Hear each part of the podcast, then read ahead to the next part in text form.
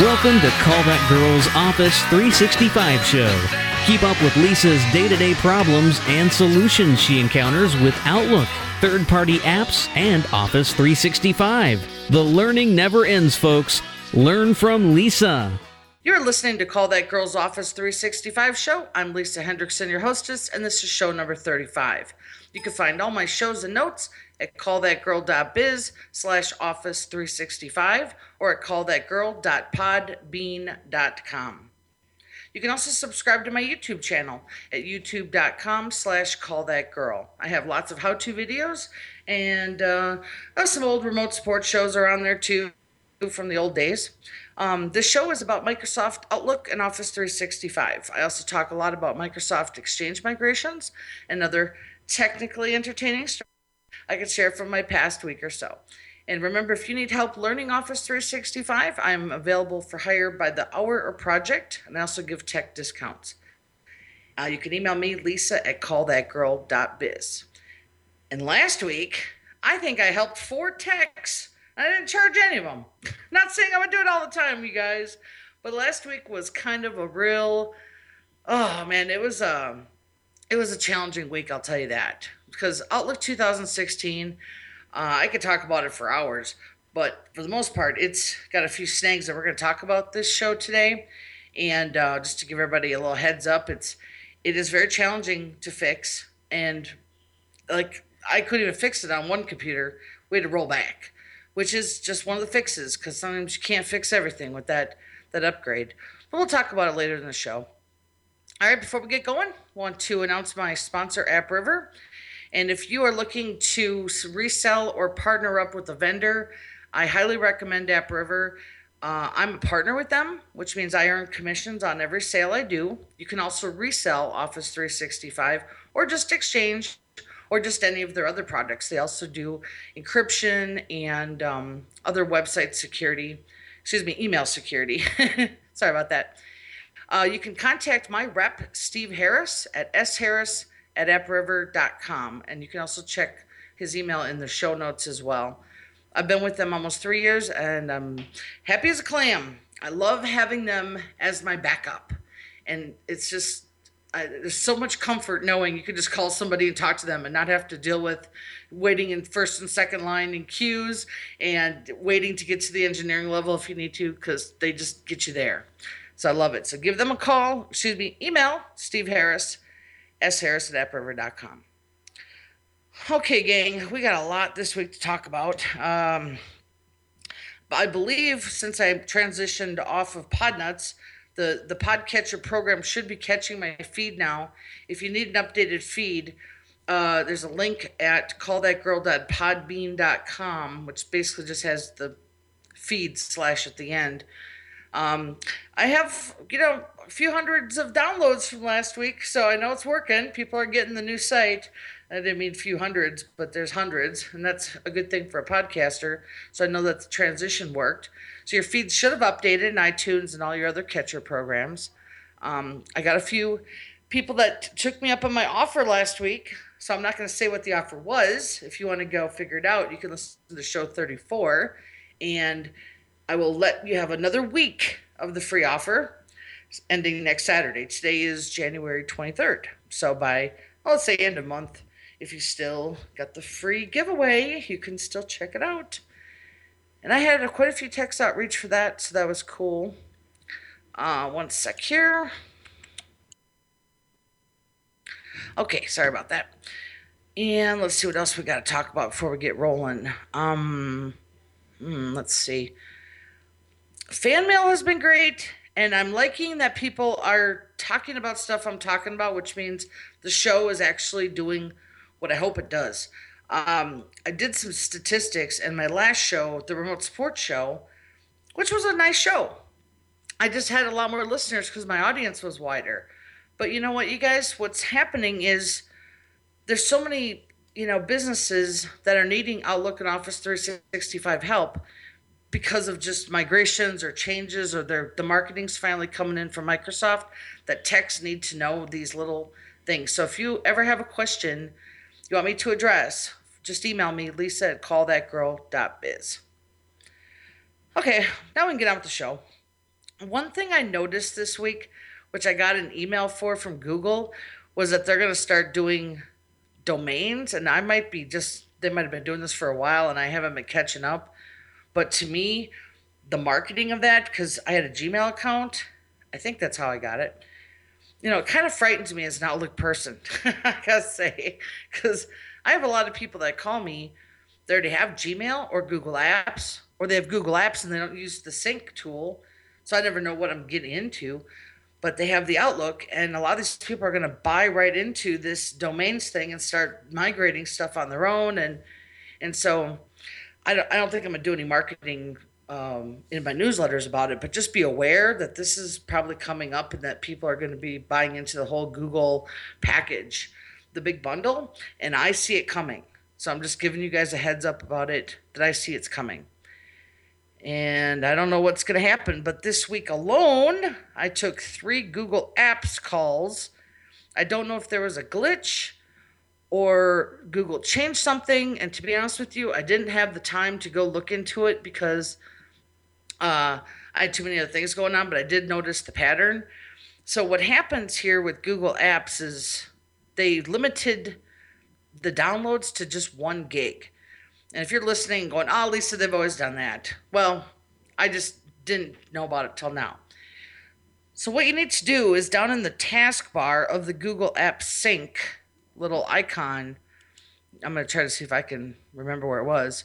You can right click and in the sync tool, go to options, and in there is a downloads area, and you can pick one gig, which is the default. I think there's another five gig, 10 gig, and then unlimited. And one of my clients had 23 gigs. Yep. All 22 gigs were missing. So once I clicked the button, the emails started coming down. Now the interesting thing is, is that the Google Apps in Outlook is not set up as IMAP; it's set up as MAPI, I, I believe. So it's a different structure on how email is managed in Outlook, and so you just can't go and do the IMAP things that you would normally do. Um, you might be able to, but you know, with IMAP, with Google, it puts on filters and you can actually hide IMAP folders, you know, if you don't want to download the all mail and important and stuff like that. But Google Apps does not have that structure. So for those that do Google App support now, look, just your heads up there. Um, I did notice that. And like I said, maybe it's happened for a while. I just happened to get three calls, which I thought was crazy. All right. Uh, so the client that did the migration was with, it went perfect. Everything was awesome. But then we called, uh, one second. Sorry, I have a little cold. Uh, the client called in and said, okay, now that I've got all of the Office 365, we want to use SharePoint OneDrive. And I said, well, they are cloud based only for sure. So I said, perfect. So I had to go through um, explaining to the client the difference between SharePoint and OneDrive and just make sure that people are clear because she happens to use Outlook on the desktop. That if she wants her files up in SharePoint, that you cannot just uh, attach it in an Outlook email. You have to actually go to SharePoint, download it, and because I've kind of given up on any syncing tools working, which they don't hardly anymore, you know, I said that might not be the best solution for you. Uh, for sh- if you want to do emails with it, and she said, nope, we're absolutely fine with not using, you know, uh, without syncing. She goes, I want it all in the cloud. And I said, okay, well, here's what SharePoint does then.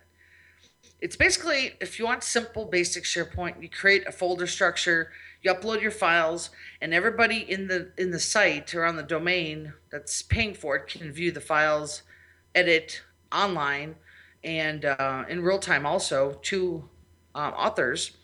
And then uh, sharing outside of SharePoint is a little more difficult though.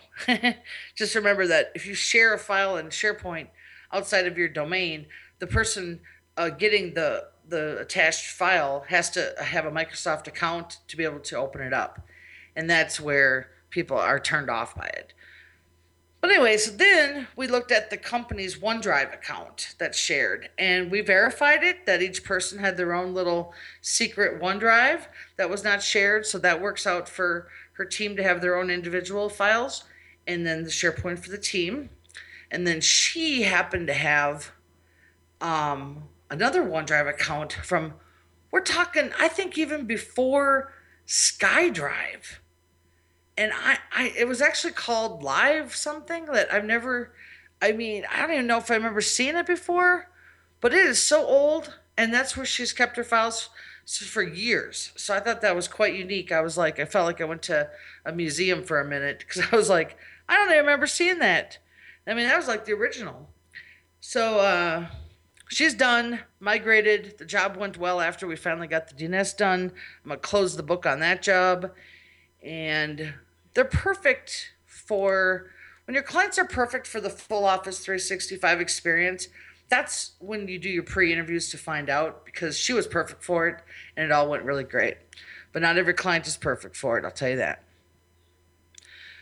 Okay, then I did a. Uh, I always sound so exhausted when I talk about some of these jobs, but this one, uh, everything went fine in the backup.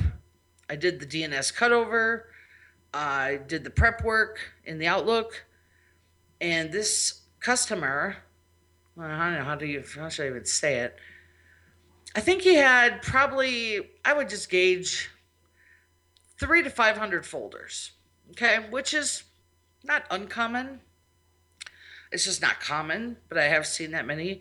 In fact, my max was thirteen hundred folders that I've seen but I would say three to 500, you know, it's probably about safe.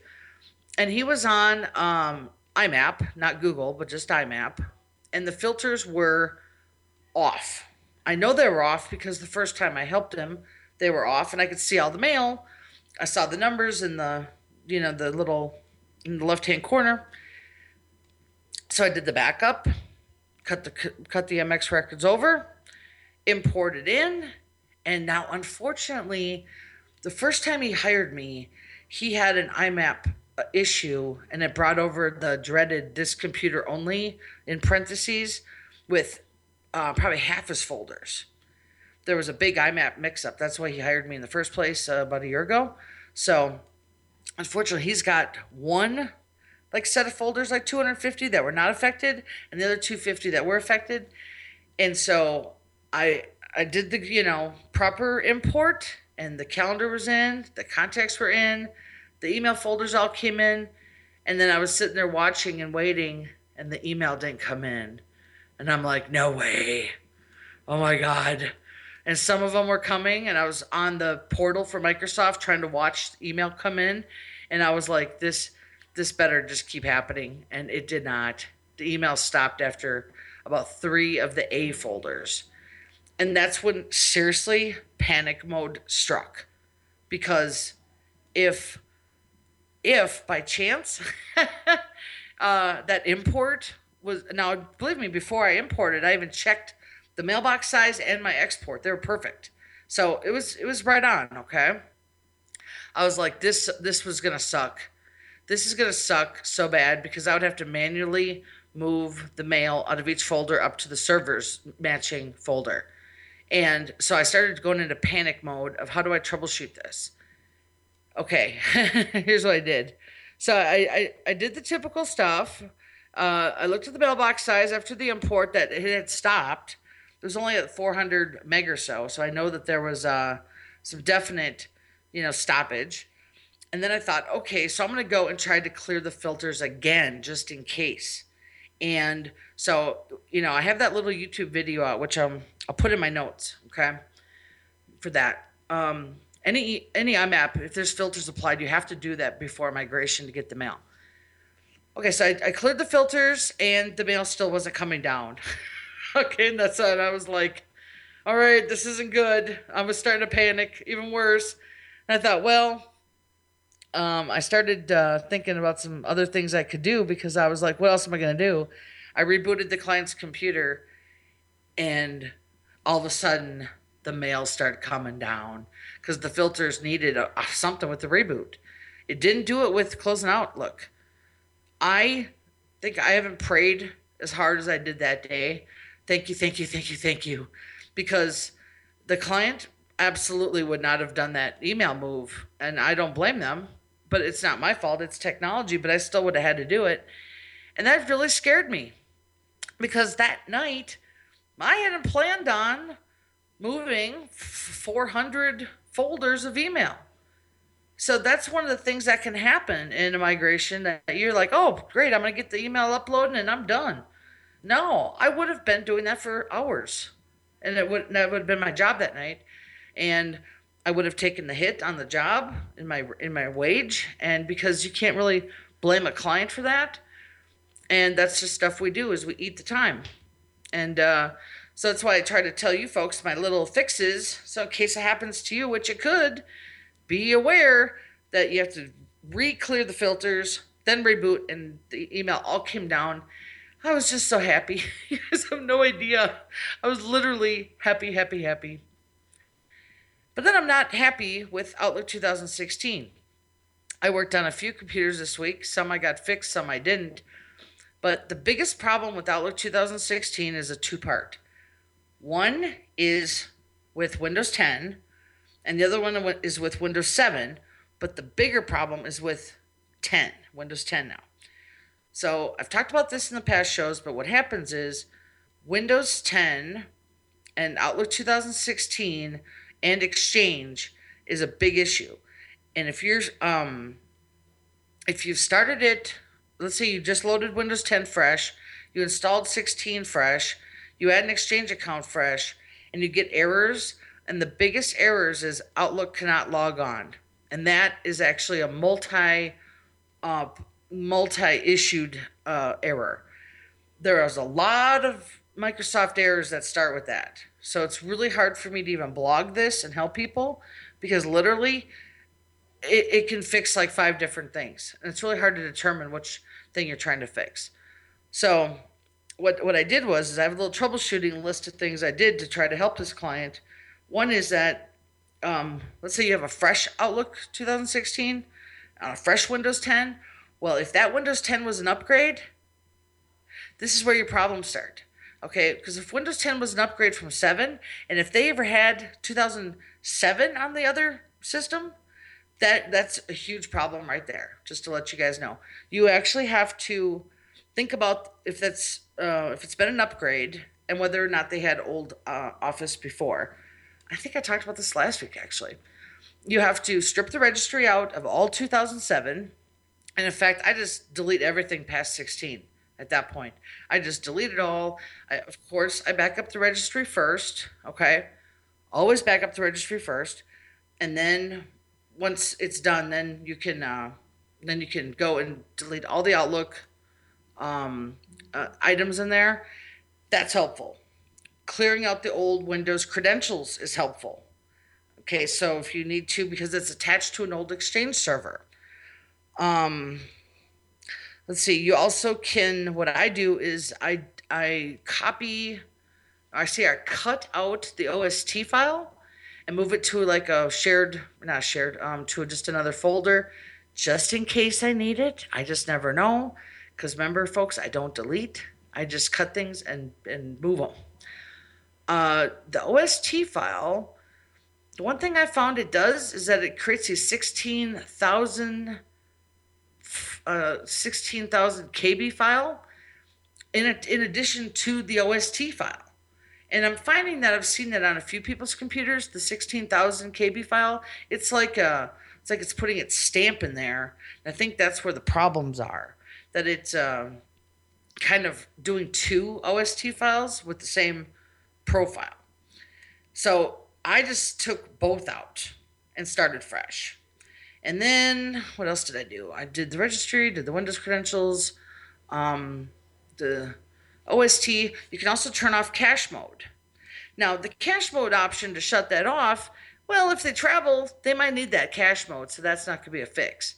You know, I mean, I've seen that out there too, where it did work for my client once, and then a few days later, it didn't work. It failed for her again.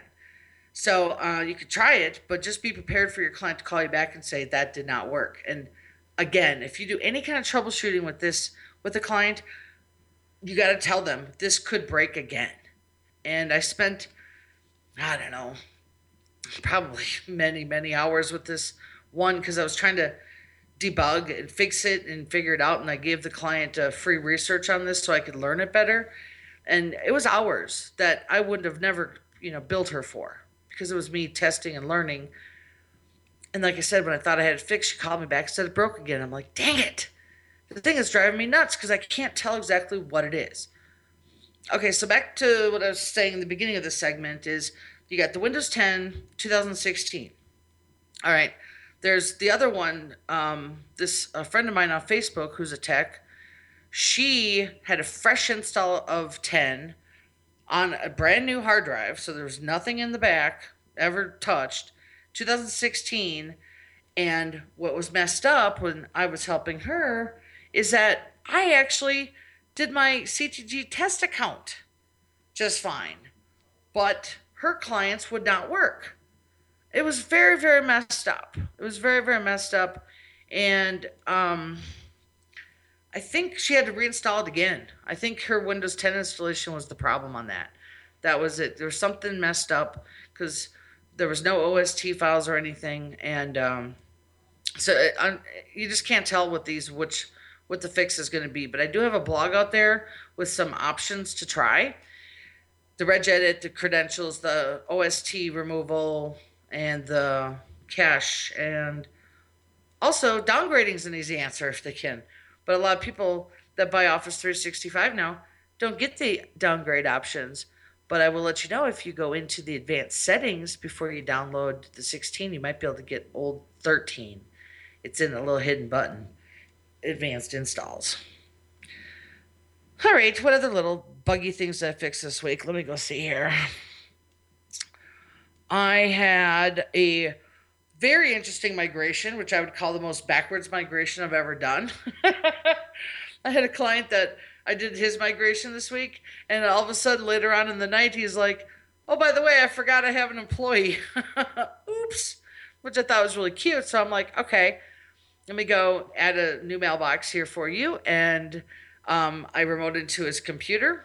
First problem is he's on DSL.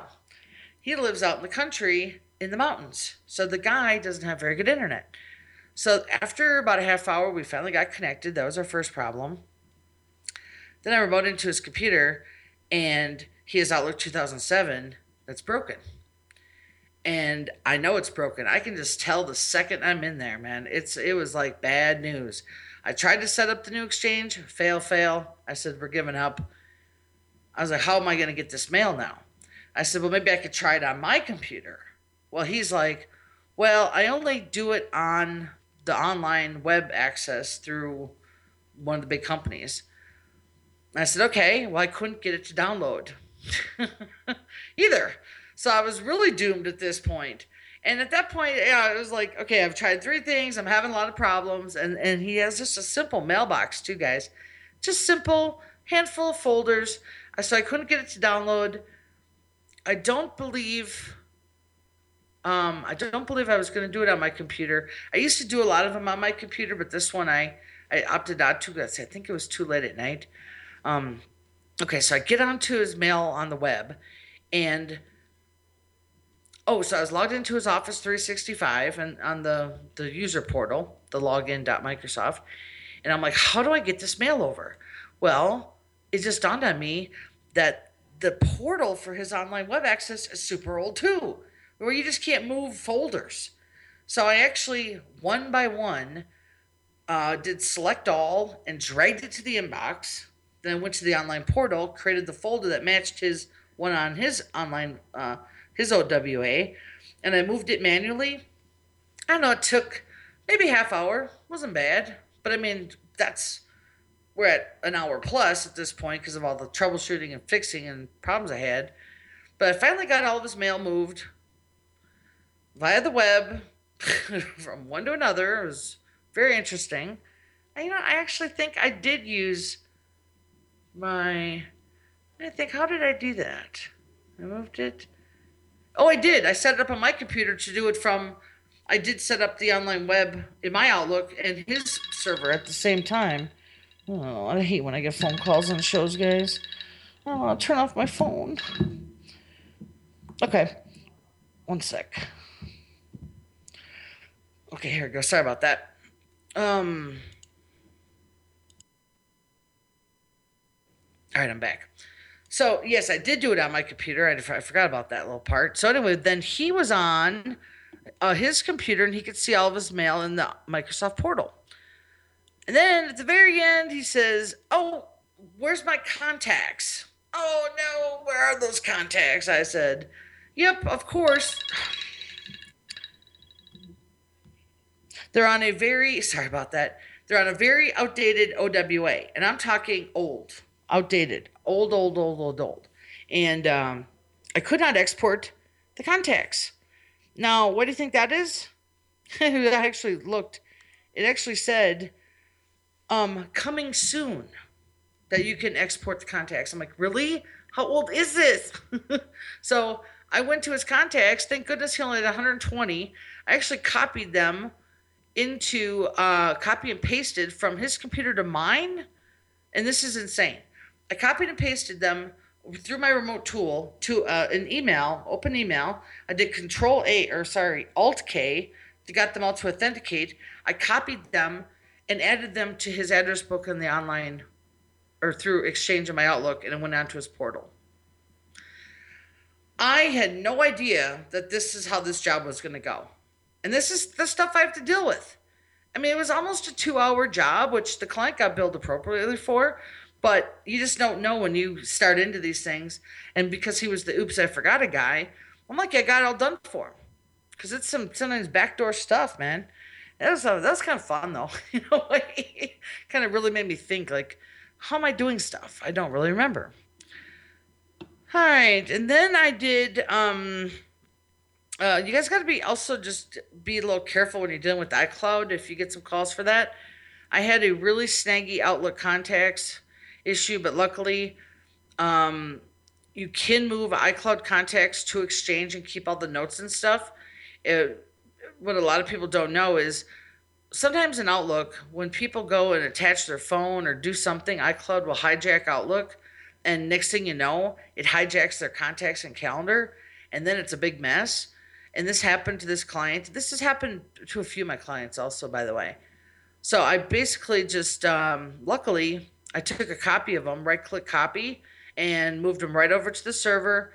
And I follow what I call appropriate Outlook move structure, which is you go to the folder, right click, and you have an option of copy to or move to, depends on the version of Outlook.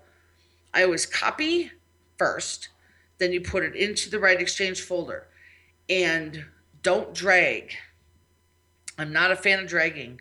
I mean, drag one or two emails maybe, or one or two contacts, but if you're doing hundreds or thousands, use the tools built in Outlook, which right click, move, or copy option. That way you get everything kind of exact and it just makes for less uh, problems. If let's say you got sticky fingers or you fat fingered something, you know, this way it's using the, you know, the right tool to get the job done uh, yeah, iCloud definitely.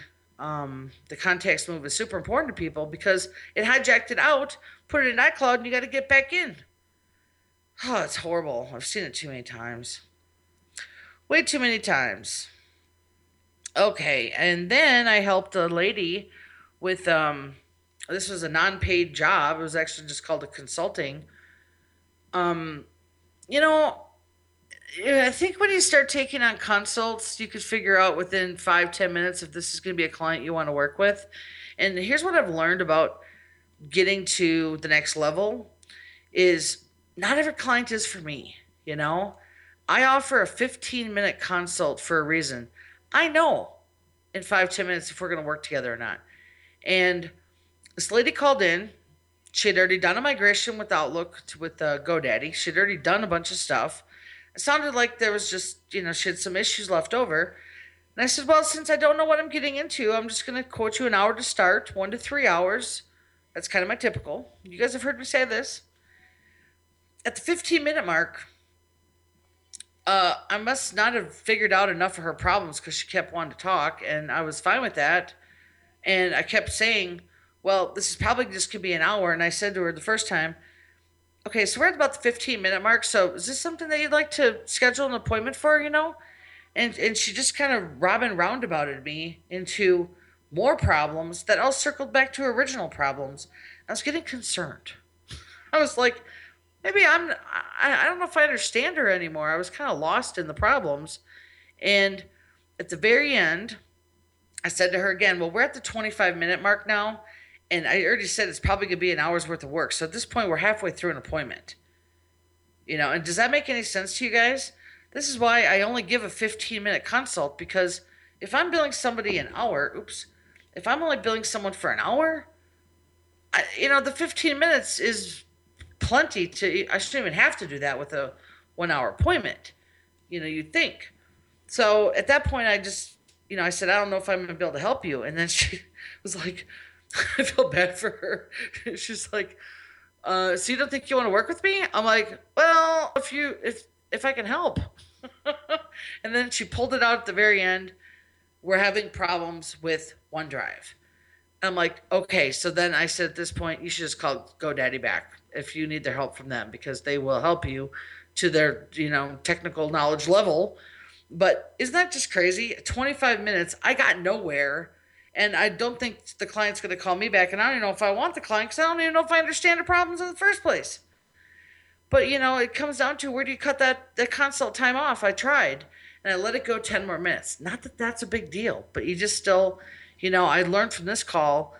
I, I, I think I learned that I, I let her go past that five ten minutes. I know I can work with this client person, or you know, I know I can work with them. It, it was kind of a, a lot to process. All right, gang, let me go see my notes here. See what else I got. Um, my favorite figuring this out here. I think that might be enough for the jobs. This week, you guys, I have uh, a pretty neat guest. Um, I've been with uh, Technibble now for six years. I've been on the forums anyway, and I've been a participating member there. If you haven't been to Technibble, it's technibble.com. I've had a few of the members there on as guests, and this week we have Jon Wright, who is um, 10 Yard Fight. He's one of my favorite posters there. He always has good, val- valuable information to share, and uh, he's always a participating member as well. And he's got a nice shop going on. So let's do this. Let's take a break, and we'll have Jon uh, ready queued up here in a few minutes. Hi, folks. We're back now with Jon Wright. Uh, Jon, go ahead and just tell our listeners a little bit about your business there and where you're located. Well, we are IT Indianapolis, and we're located in uh, actually a suburb of Indianapolis called Greenwood, Indiana. And uh, we're a small shop. There's uh, seven of us. Um, we do a little bit of everything, but our focus is on managed services for small businesses. Oh, five to seventy-five seats. And, Nice. Uh, so as such, we're we're doing a whole lot of Office 365 migrations. Good. Lots of good work that came in the past few years for us. I love it. I know, we do. And here's the best part, Jon, is that people are like, well, what happens when everybody's over on Office 365? I'm like, don't worry, they'll have another upgrade Right. and we'll have more work. Right. I don't think we're ever going to be out of work. So, so when did you guys start doing migration work, approximately? Well, we've only been in business five years. Oh, wow. uh, as as a company. So I think that um, that helps us in a lot of ways because uh, you know a lot of our competition is really stuck Mhm. selling big pieces of hardware and uh, doing things a certain way. And um, because this business changes so often, the things that we don't know now. Now we have people that work here that are a lot smarter than I am, but Mhm. the things that we don't know about maybe managing an on-premise exchange server that doesn't have to hold us back because most of our clients should be on office 365 anyway so we get to just move them there and, and do business the way we know how to do business That's right, and that's what that's why I'm successful. I move a lot of people off the old server in the closet. Yep. And when they call in and they're having problems, I'm like, "Why are you on that old system?" And, You know, and the last client I did actually, they had I don't know if I think they were IMAP, but they didn't have their own server or anything, but they were worried that they had to have a full-time IT person to manage their email. I was like, "No, not anymore." nope No, That's what sold them was that it's, you know, it could be IT admin from the cloud, like from me or you. So, So the company's only uh, five years old, and we got, you know, we did our first migration. Well, you know, um, we did our first. I was out of the frying pan into the fire because our first migration was a 70 seat migration. oh my And- God. Yeah. So um, now, granted, I do consider myself an Outlook expert, an Outlook user for 15 years. I I bought Hosted Exchange as an end user. Yep. 2007. So Nice. between 2007 and 2011, I was understanding, you know, how it all worked. And then when we started, uh, we got this big job from an existing uh, customer. We evaluated uh, s- several vendors, uh, Rackspace, I think maybe Intermedia, and Microsoft. Well, you might remember in 2012, Microsoft's offering wasn't that good or well Yeah. regarded. People were worried about who was going to support them. So our first customer there, they chose Rackspace at ten dollars uh, per mailbox for Mhm. Basically what Microsoft is selling for four dollars now. Was that just for exchange Uh, only? Yeah, it's pretty much just Yeah. exchange only. Of course, Rackspace has awesome support, so they picked Rackspace. And um, when we told Rackspace about it, you know, they said, "Well, five hundred dollars, we will do the migration."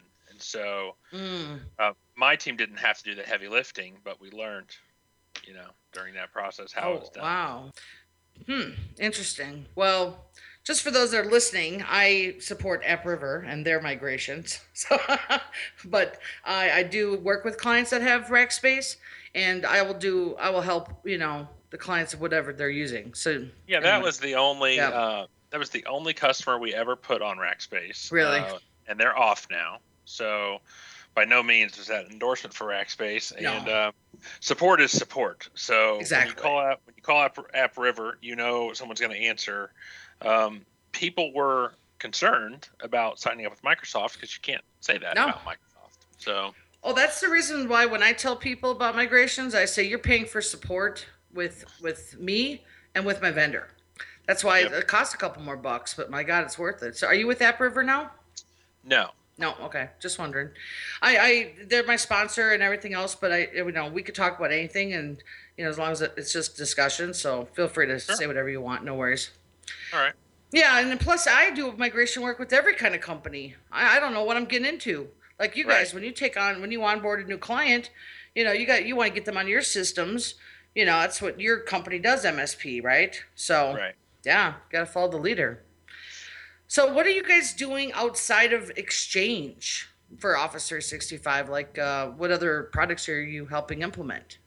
Uh, that's a tough one uh, because we are not doing much. Uh, Welcome we to the crowd. I know, right? That's why everyone's listening for the most part. Uh, uh, part partly, you know. Uh, I think, and I feel like OneDrive is a is turned the corner and is going to be a big part of 2016. I think I think OneDrive was really poorly done over the last several years, and then with Office 2016, I think maybe they got it right. Or Maybe that's wishful thinking. Yeah, let's, So- let's just keep hoping. Yeah. I think, um, you know, if we're for our small clients that, like you said, we're pulling their server out of their closet when it's time to replace it. Um, they need to file. They need map drives with permissions for different Yep. users. That's really what they need. I don't really care right now about the the integration with Word and Excel and Outlook. I just want Yep. file server capabilities uh, for those users, and we'll we'll be pretty excited about that. Well, if you guys been through? I've talked about this on my show a few times. The SharePoint used to be able to map drives, and then it went through IE, and then it would break, Mm-hmm. and then uh, they after that failed, then they added the sync tool, which used the OneDrive as the engine with Right. SharePoint, and that to me was disaster. I, I just I couldn't even take it. It was horrible. We we describe SharePoint to people as as a product for and, and I'm willing to be corrected on this, but as a product for for large businesses that want to pay a SharePoint developer That's to it. to design a workflow around certain documents and permissions and okay, it goes to this department Yep. and this department, but I mean, we have a hundred clients and no one using SharePoint, not a single No. one. And you know what? Uh, you've seen this on Technibble. I've posted out there, does anybody here know SharePoint that well? And the thing is, is that 10 years ago, I worked in a corporate job. We had two SharePoint admins. Yeah. It supported 1,500 people, and everything was done on SharePoint. You know, and it was just like you need that person. So when I do my uh my calls with my clients, I never even talk about it because nobody would want it. That's my client. Yeah, because it doesn't as function far as. I know, you can just you cannot pull SharePoint out of the box and just No. use it. I No. mean, it's a it's a tool for a developer to to develop a solution around. And I love it when people say, because we do a lot of web development and we do some really fancy stuff on the web. So I love Mm-hmm. it when people say they want SharePoint, because usually when I talk to them, I realize that there's something else that they really need, and I can get them into that solution, and talk them out of SharePoint. Yeah, because because I'm sure you guys do WordPress, and there's a lot of cool things that could replace SharePoint and WordPress Yep. for like CRM or you know uh, things like that. When you listen to the show later, um, just before you joined, I talked about a client who actually I did a successful SharePoint OneDrive with her, but it was uh, it was the cloud only. No downloading needed. She actually wanted her staff to be on the cloud, hundred percent, Yep. and because they use phones and tablets. I go, there you Right. go Right. that's how you find out when you you know do your your interview with your clients of what they need. That, that was awesome. Well, I've probably got five clients right now ready to roll this out as soon as I figure out how to roll it out. And so I'm really hoping that I do figure it out at some point. But they're they're they're using things like Dropbox. Um, hmm and when they separate from an employee, they have no way of really knowing that they're pulling that- Mhm. that stuff off. If that employee's computer gets stolen and the drive's not encrypted, then all the Dropbox data Yeah. is already on the drive. So there's all kinds of reasons to, to pull them off. I just don't really have a good place to take them right now. Yeah, and guess what? Dropbox is probably tickled pink that OneDrive failed because they just got Oh, yeah. enormous business, and Microsoft I heard is going to buy them. I was like, if you could get that file permission, go ahead. I'd love it. Yeah, right. That that that'd be a product heaven for me. Yeah, yeah, I know, and that's where I feel like I talked about this before in other shows is that people want to use every product they buy for Office 365. I'm like, you're gonna spend hours of labor trying to get that to work, yep. so it ain't worth it for the 12 bucks. You know, just Yep. buy Exchange only and just get it over with. Uh, Yeah. Skype for Business might be the exception there. We've got Yeah. a few clients using it um, for you know Yeah. chatting between internal staff members, and doesn't seem to be a whole lot wrong with that. No. Probably because you know they didn't build it. No, exactly. they just they just bought it. right. That's like I'm just waiting for them to come buy me. just buy my business. All right, so you guys just do basically exchange moves and then uh, nothing else. I mean, do you uh, resell the Office suite too? We do um, more and more uh, Okay. every month. We're getting more and more of those, Yeah. and the reason the reason is um, obviously if you already have Office, it's a it's a tough sell. Mm-hmm. Uh, but every time you our clients buy a brand new computer, it's an easy sell. It's Yeah. Like, hey, two hundred and nineteen dollars for a perpetual license, or eight fifty for a monthly license, and you get to tell that user that they can put it on four more of their own computers, which is a nice little Mhm. perk. And we find it find managing it way easier. For for one, the end user can just install it themselves. Yeah. Uh, and for two, we don't have boxes in the closet anymore or open licenses. Keeping the keys everywhere. Yeah. When Yeah, was that? When you stickers. like Yeah, no more stickers. Um, No. So every time someone buys a new computer, we get them. We usually can sell them an, a license for Office. Nice. And, um, and then that's that's pretty much it. I mean, as soon as Office, as soon as people really want Office 2016, uh, that'll drive some more sales. Um, but we're not quite there yet. Yeah, in this show earlier, um, my topic with your show is actually Outlook 2016, and I only talked about it briefly. I could have went on for an hour. I, I've had a lot of problems with 16 with Outlook. Really? Just seriously, horde horde stories. Yeah, and uh, there you can go out and the common errors, Jon, is Outlook cannot log on. Typical. Well, I'm on page one of Google. I've already had three updates to that blog to try to fix that error. And I just feel like I'm constantly spinning where I'm actually getting people that are like, hey, Lisa, they know me. They went and uh, Googled it and found my blog post there. And I'm like, good luck. My blog has the updates. It's tough. Huh. Yeah, yeah. We haven't run into to too much of that, and I'm sure it's partially no, we haven't run into as much as you because you're uh, branded so well nationally, and people that are having problems find you. Well, what's happening is, is remember, you have clients that you already know their systems. Right. I'm taking calls from random people that I don't know their systems. Right. And I don't know what's been installed. I don't know what they had before Windows 10, if it was fresh, if it's not. And I just go in and troubleshoot. So it's it's a toss up for me. You know, Yeah. I, I kind of miss like the old days of knowing people's systems when you're in an environment like yours. right. you know what they had, you know what they did. Yep. Yeah. So when you guys do migration work, do you like involve all of your team members or do you got some just parted out for migration work? Do you give them roles and stuff like that? you know we're we're really kind of ad hoc um, so it's you know i grab whoever is available um, uh, you know Mhm. whoever's done it before or done it like this before if it's MigrationWiz who's used MigrationWiz before Well, that's the easy part, Jon. who the client likes you know uh, there's all kinds of reasons for what we put on there but but generally one like our most recent one um, i say that one of my guys had 12 hours in it and i had an hour and a half Nice. So it was mostly done by him. That's good. J- j- Yeah. Delegate the labor. Yep. Yeah, that's what I'm working on right now. hire him. Well, the goal for us as leaders is to get the top level work done, and then the techs do the other work, and then what's what are you guys doing for aftercare?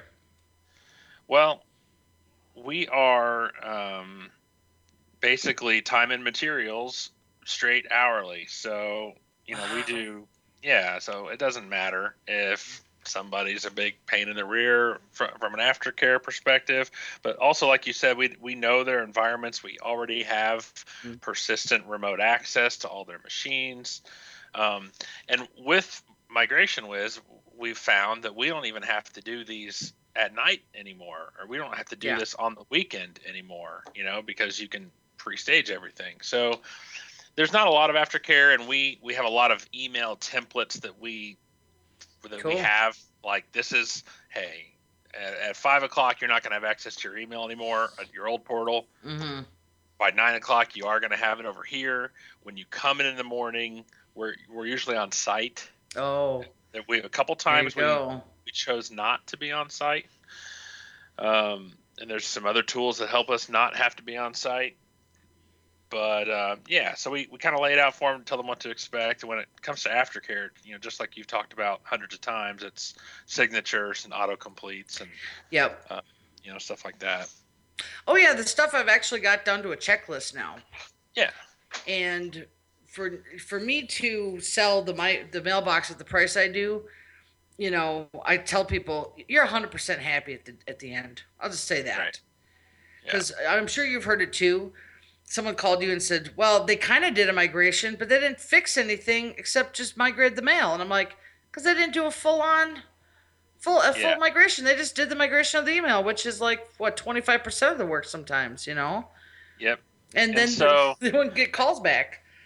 you know, kind of like you, uh, you know, our people don't really like an open-ended hourly, you know, engagement. So Yeah. we try and flat fee it to some extent. We'll try and guess how long it's going to take, and Yeah.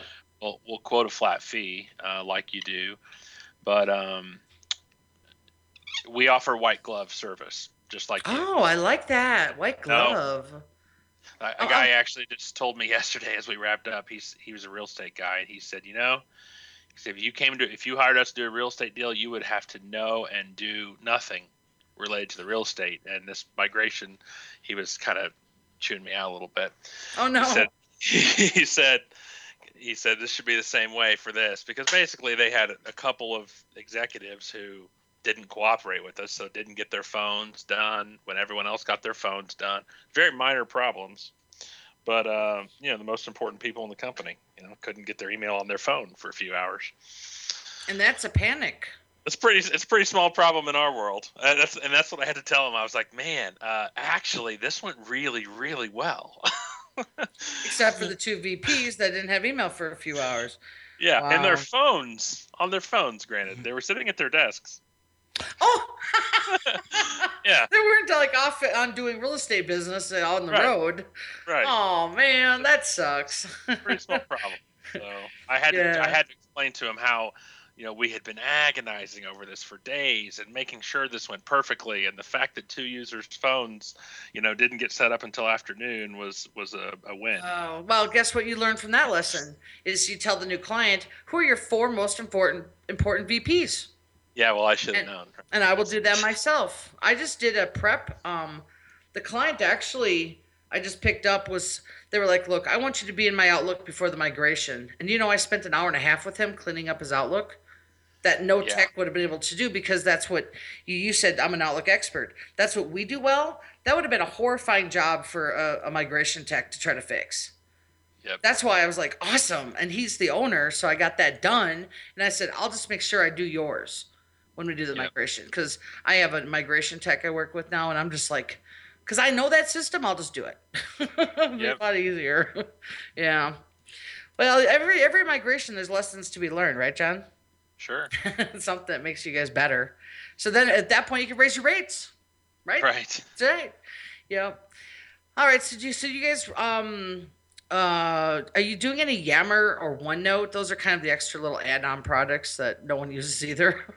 So- definitely definitely not from Yeah. uh, from a support standpoint i installed yammer and i set up the site for our company um, i looked at it for two days that was six months ago never looked at it Never again. looked at it again. Yeah. Isn't it supposed to be for social media with SharePoint or something?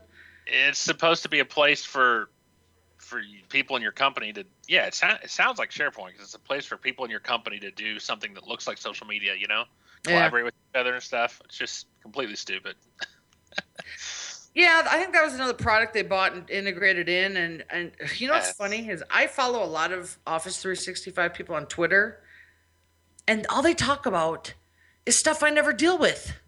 yeah I'm like, where are what land are you guys living in? Who are your clients? I don't even know.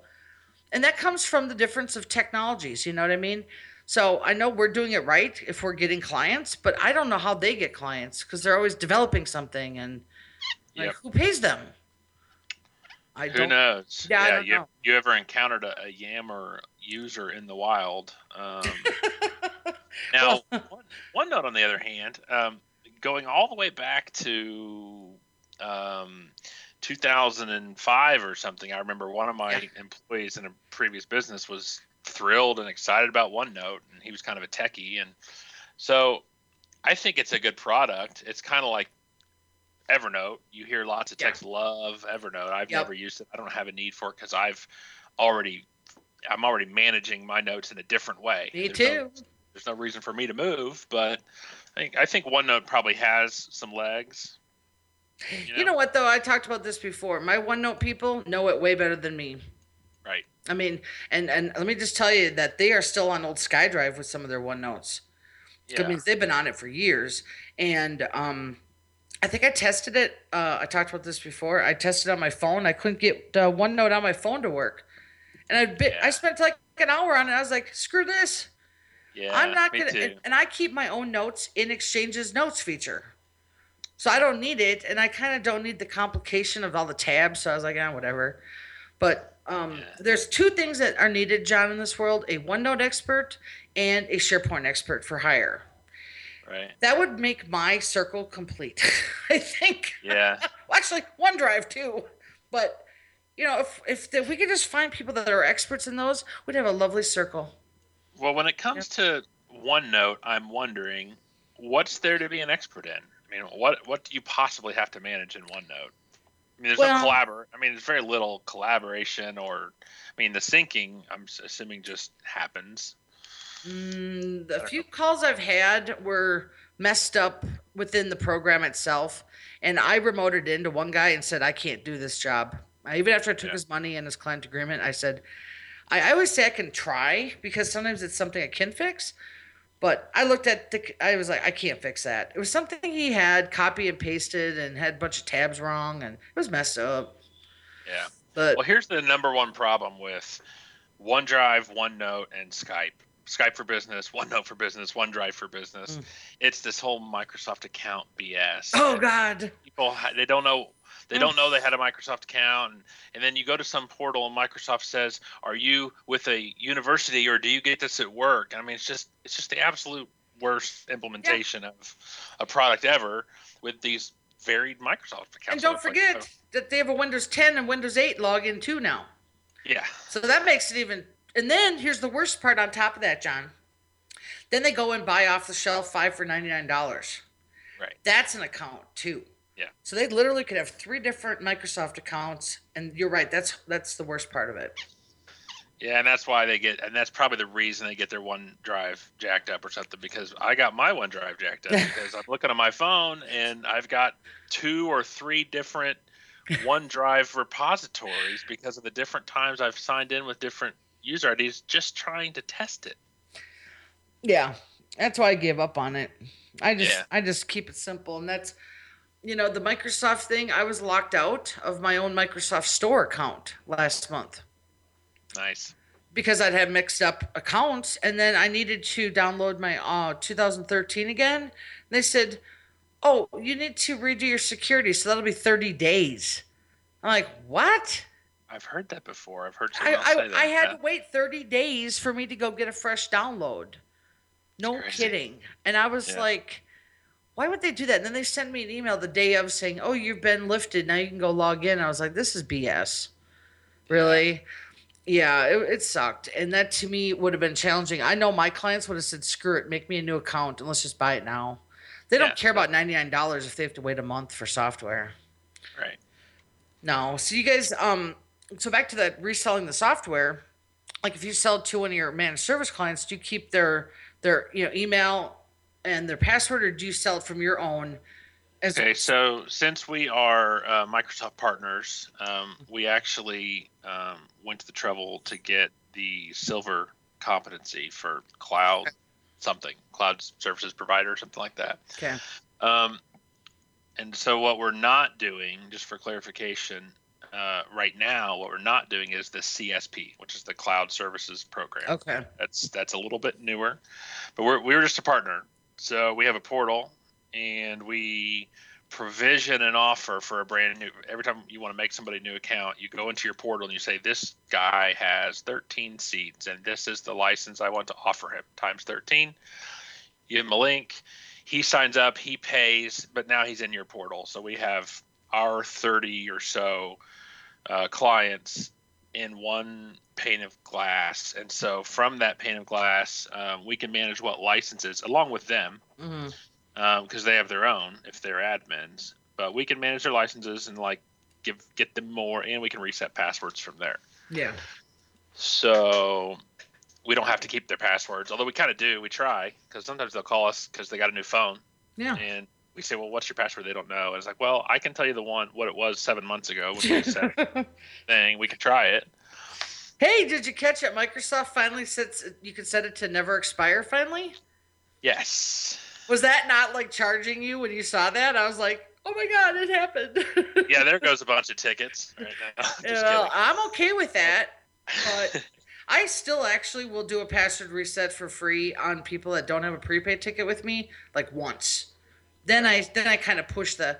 I did this as a compliment, so next time I will charge you or call AppRiver because that's why I have AppRiver. I don't. Right. I, I mean, I I I've changed my sales a bit this year, but yeah, that that never again thing is nice. I'll tell you that. We bill them. Uh, we bill them for everything. We came from the uh, the Matt Rainey school of billing them for everything.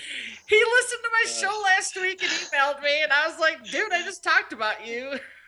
But uh, so, but if they get a little irked about it, or if they uh, if it happens a lot, then we train a user in their company yep. to do those resets. That's right, because it is yes or no.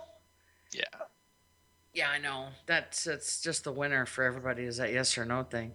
Well, that's good. So you guys do a lot of those uh, kind of tickets all day, those little quick build oh, yeah. ones. Nice. Absolutely. Yeah, I, and that's that's what I tell the clients who. Very few clients have ever complained, but if they do, what I say is, "Hey, that's all we do all day. We can't yeah. not bill for it. I mean, it's that's that is literally we sit there for half of our day, four out of eight hours, is is done in fifteen minute increments. Yeah. So, the the help desk work and that's Yeah. why what's funny is when when jon when people leave the help desk world and they think they're going up to be like a now you might i don't remember your corporate background but you know i never wanted to leave the help desk but there was help desk guys that were like oh i want to go work on servers and not be bothered by these calls and then they go start their own business they're going back to help desk again Right. that's all we do Yep. yeah it's not the life for everybody but that's all i do is my hourly jobs and the prepay quick work Yep. which I still love them. I had three good jobs last week that I was like, Good. yeah, and you know what? They were all three in one day, and a lot of texts are like, well, you're kind of not getting paid, so how's that win? I go, because I got three awesome jobs in. That was 45 minutes, and I still got my hourly rate. Yeah. You know, yeah. Yeah, so how you guys, uh, are you selling blocks of time with your stuff, or is it just all wrapped into a, a, a monthly retainer? No, so we um, our business model is still um, what you might call pre MSP uh, Mm. break. I mean, it's not straight break fi- break fix because we have a lot of recurring revenue that comes from regular services, Mm-hmm. uh, monitoring, patch management, antivirus, and backup. Gotcha. But none of our labor is included. None.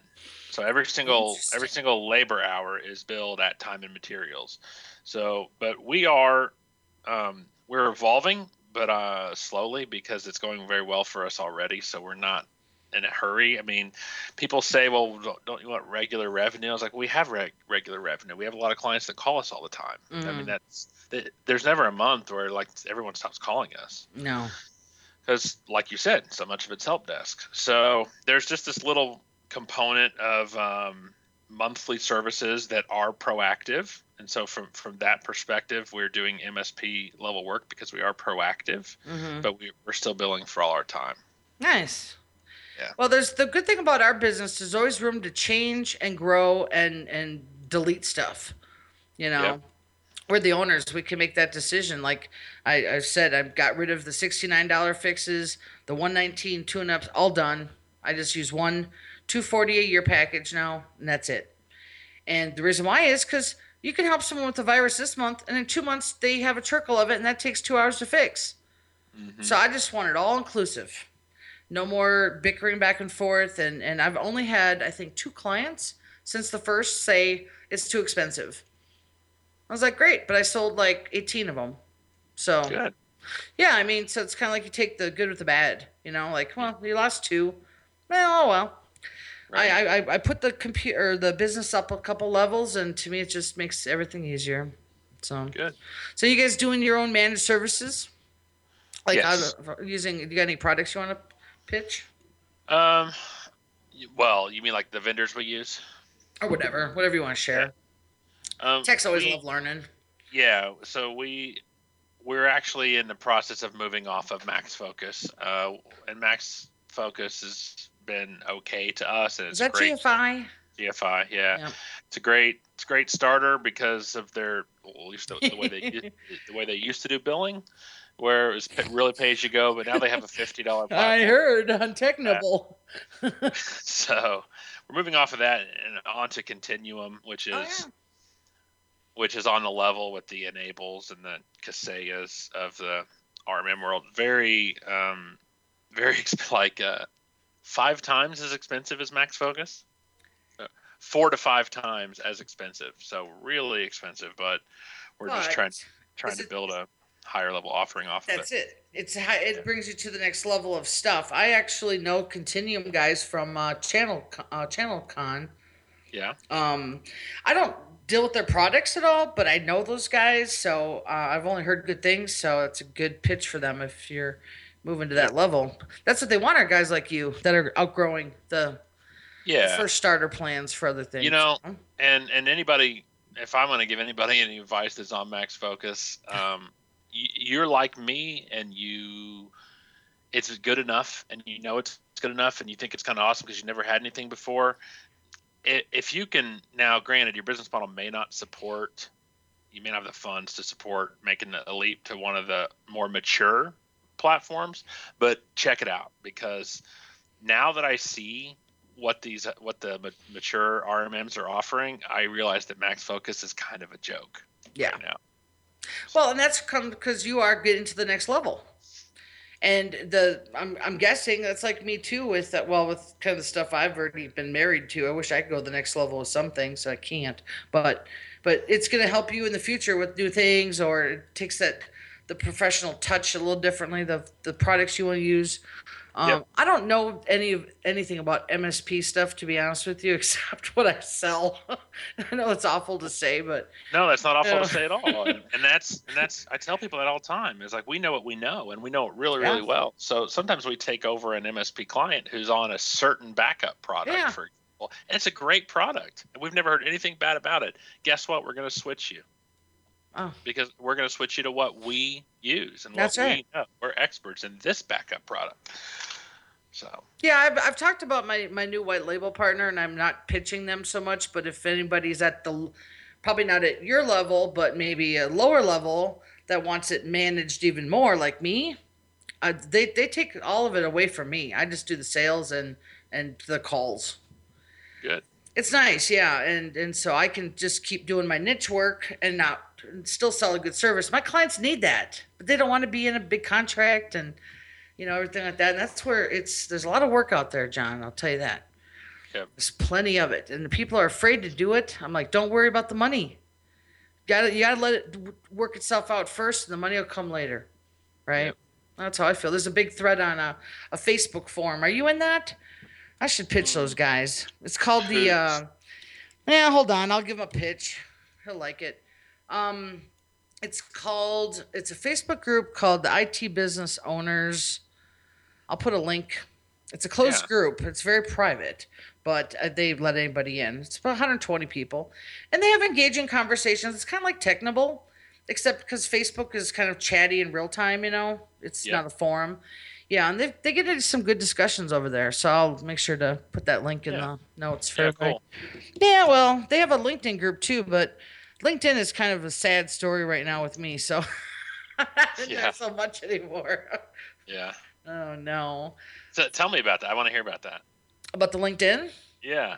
Yeah, well, in the past, uh, probably at least the last year and a half, it's turned into just a garbage dump of junk. Okay. Yeah. Now, I used to be one of those garbage dumpers. Like I were the only one, so you got lots of eyeballs. That's right. I was dumping good garbage, Jon. I was Yeah. dumping the social media like tips and tricks, and then so now everybody pushes all these articles, and they're not paying attention because they're doing it fast on their phones, and they're like, Yeah. "Oh, hey, I like this article. Share on LinkedIn." Then it goes to the groups.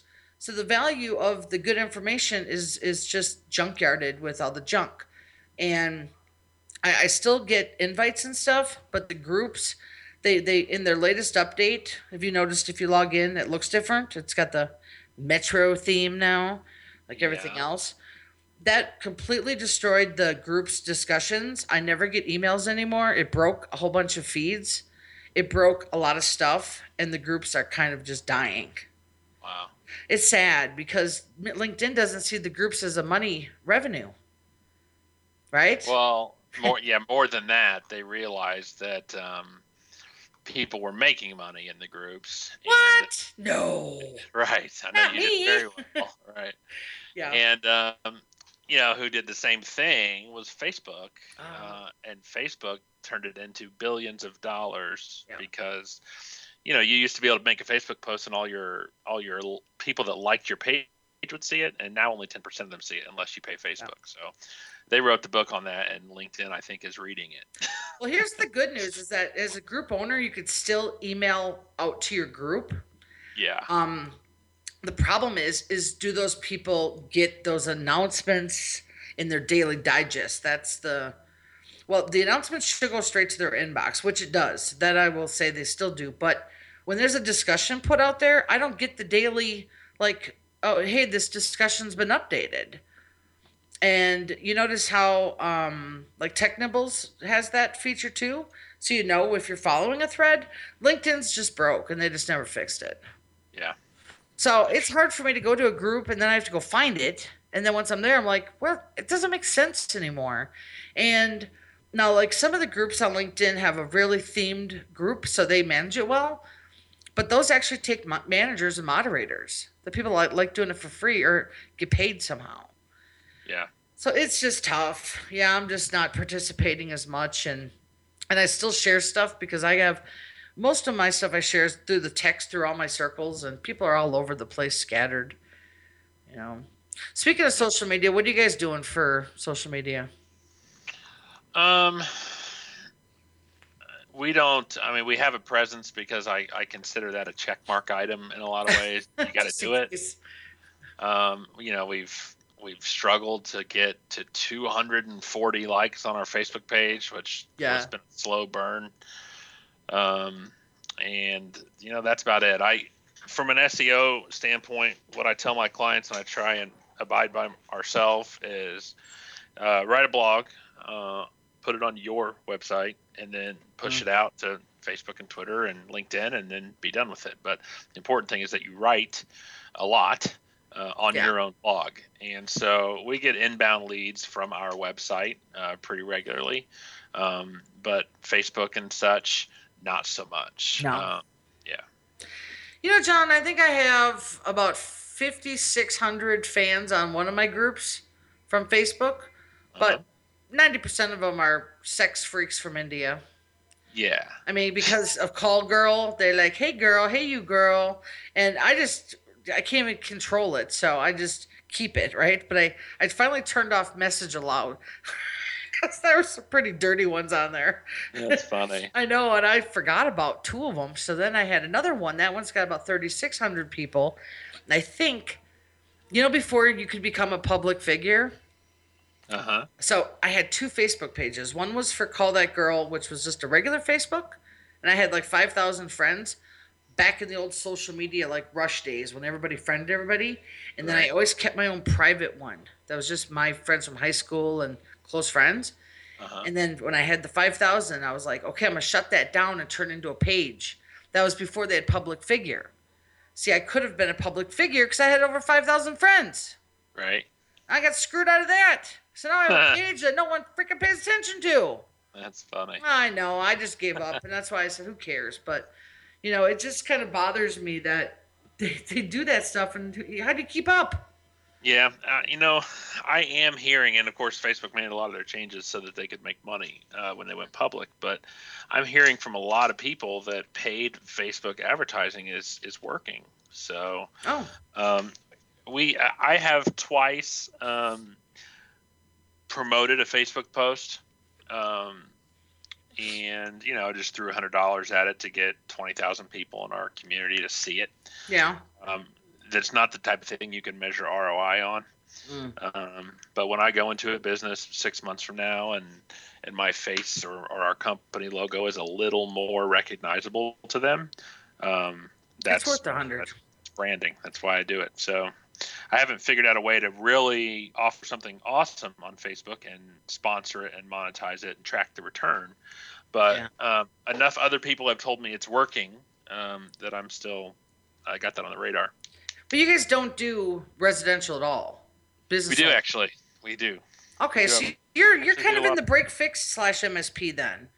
So yeah, well we okay. we separate the we separate the divisions a little bit because our our residential brand is called Geek Brigade. Oh, I remember and, that. Yeah. Yeah, and it's just a little. I mean, it's a great brand. It's got good traction in our community. We have a, a storefront in a strip mall, and people walk to the front door. Mm-hmm. It's very very busy. So there's nothing wrong with it, but we can't go into like a high end law firm as I don't feel like we can go in there as Geek Brigade. So we have IT Indianapolis for the oh for the B2B. business side. It's kind of yeah. like party in the front, business in the back, right. whatever. Right. Yeah, well, I was kind of told in the beginning that Call That Girl would never be anything by a woman that I met for coffee in 2007. I pretty much was like, well, that wasn't very nice. Yeah, she she was a big consultant, and she thought she she she met me at a networking thing. Was like, she just saw me as like a, a victim. Well, let's go out for coffee and let me just freaking just ruin you right now. And everything she said, I remember leaving going, wow, I just feel like I got molested somehow, you know, like it was awful. And I just never cared, you know? Yeah.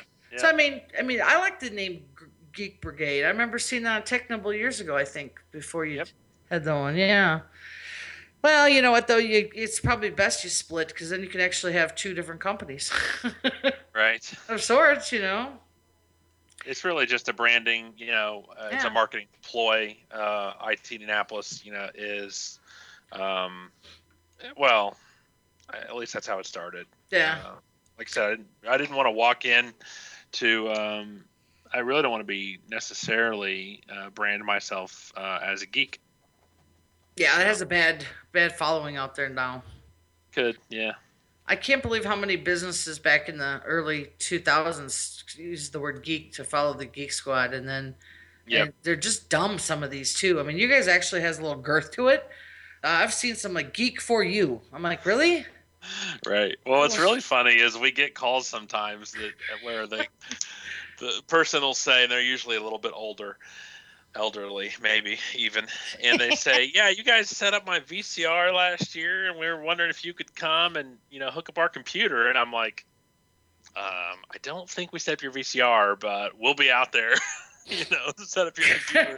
Back when I was like 10, I was doing house visits for VCRs. yeah. So they clearly, you know, might think we're Geek Squad. Um, Oh, that's cute. So, oh well. Yeah. Oh well. Do you guys have one where you live? We do. oh yeah. Yeah. Yeah.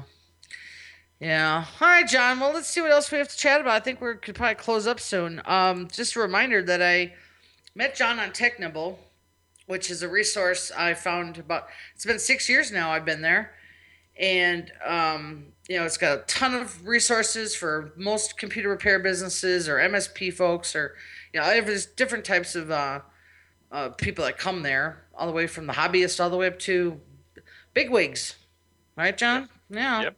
Jon's a very uh, very active participant there, like I am. So you always see him giving a value add to a thread, or in, I actually don't see it start to make questions. You're more of the add-on guy, I think. Yeah. But you do it right. I think I don't. Maybe it's because I'm impatient. Um, you know, I when I'm stuck on something, I'm afraid to wait.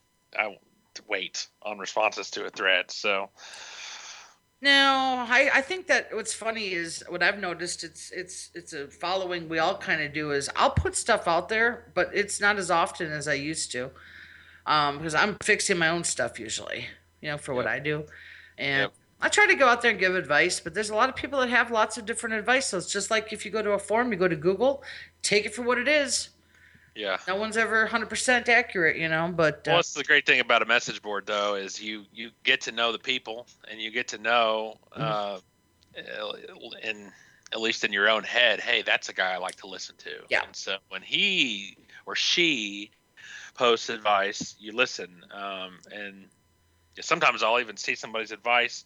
I'll, I'll, I'll not be so sure if I want to listen to it or not, so I'll click on their name and look at other threads they've they've started Yeah. and replied to, to to see if I can figure out if they know what they're talking about or not.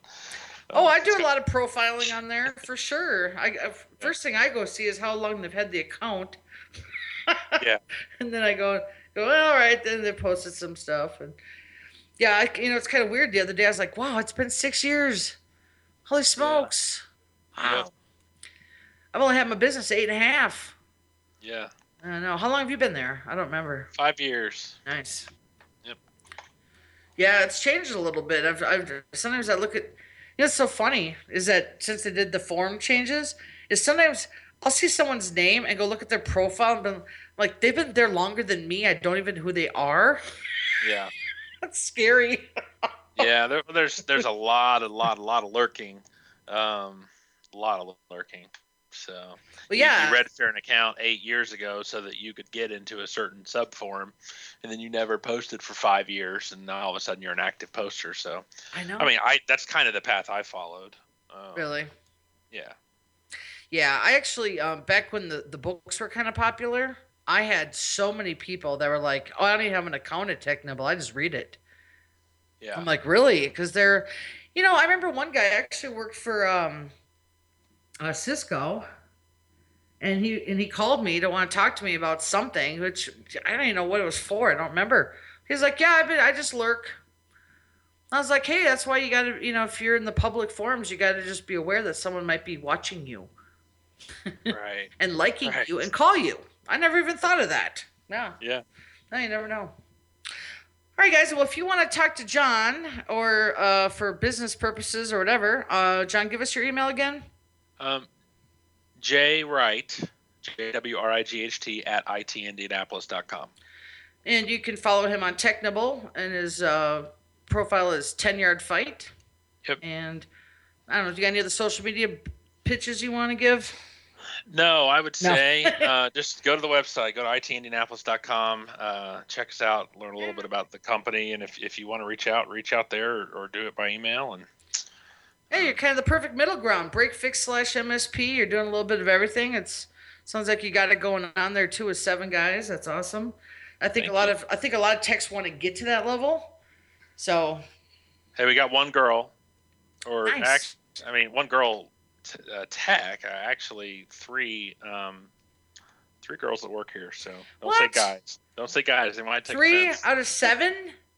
Three out of eight. Three out of eight. I, I shorted us one. We just hired a, an administrator um, this month, so Nice. she's she's the eighth and she's the third girl. How, how handy And is the- she with Outlook?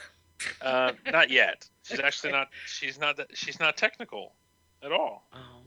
That was Well- kind of by design. Oh yeah, I'm I'm hiring an answering service. They're not technical. Yep. No. If if something if somebody really technical answers the phone, they get abused and taken advantage of. Yeah. It's ain't it the truth? That's why. Yeah. Uh, I just have the phones now going to a service. I start that on Monday. Yay! back Nice. to back to the service again. Well, you know what I think bothers me the most is because I am on my phone all day. Is when I'm on a phone call and I get a call, I can hear it coming in because I just have an iPhone. And then worst case is they will call back again because it sends to voicemail. I don't know what they're doing, but they think I'm, you know, gonna pick up the second time when I don't. And then Right. worse is a third call comes in. So all I'm hearing in the back end is more calls coming in. Yeah, it distracts me. And I'm like, I don't have a big phone setup. I've got two iPhones. One forwards to the other, you know? Yeah. And the service is going to help, I think, uh, secure my consults. So, like when someone calls in as a first timer, they don't know who they're talking to, you know? So, the, the service is going to actually schedule a consult for me right then and there, but they're not going to do anything else. I don't want them doing sales pitches or any of that. Not Sure. yet. So we'll, I'll talk about that next show because I'll be I have a whole weekend Yeah. belt. Look forward to hearing about it. Yeah, all right, Jon. Well, thanks a lot for coming on. And uh, anybody, if you want to check out my ebooks, it's called that girls. Um, excuse me, call that girl.biz slash publications. Uh, Office 360. I'm sorry, call that girl.biz slash Office 365 for the notes, and call that girl.podbean. That's it. All right. Thanks, Jon. Take care, everybody. This has been a Heyman Hendrickson production, audio supported by Mitch Heyman. Thank you to our sponsors AppRiver and Podbean for hosting. If you have a story you'd like to share or want to be a guest on the show, please contact me, Lisa at callthatgirl.biz. Signing off. Thanks, everybody.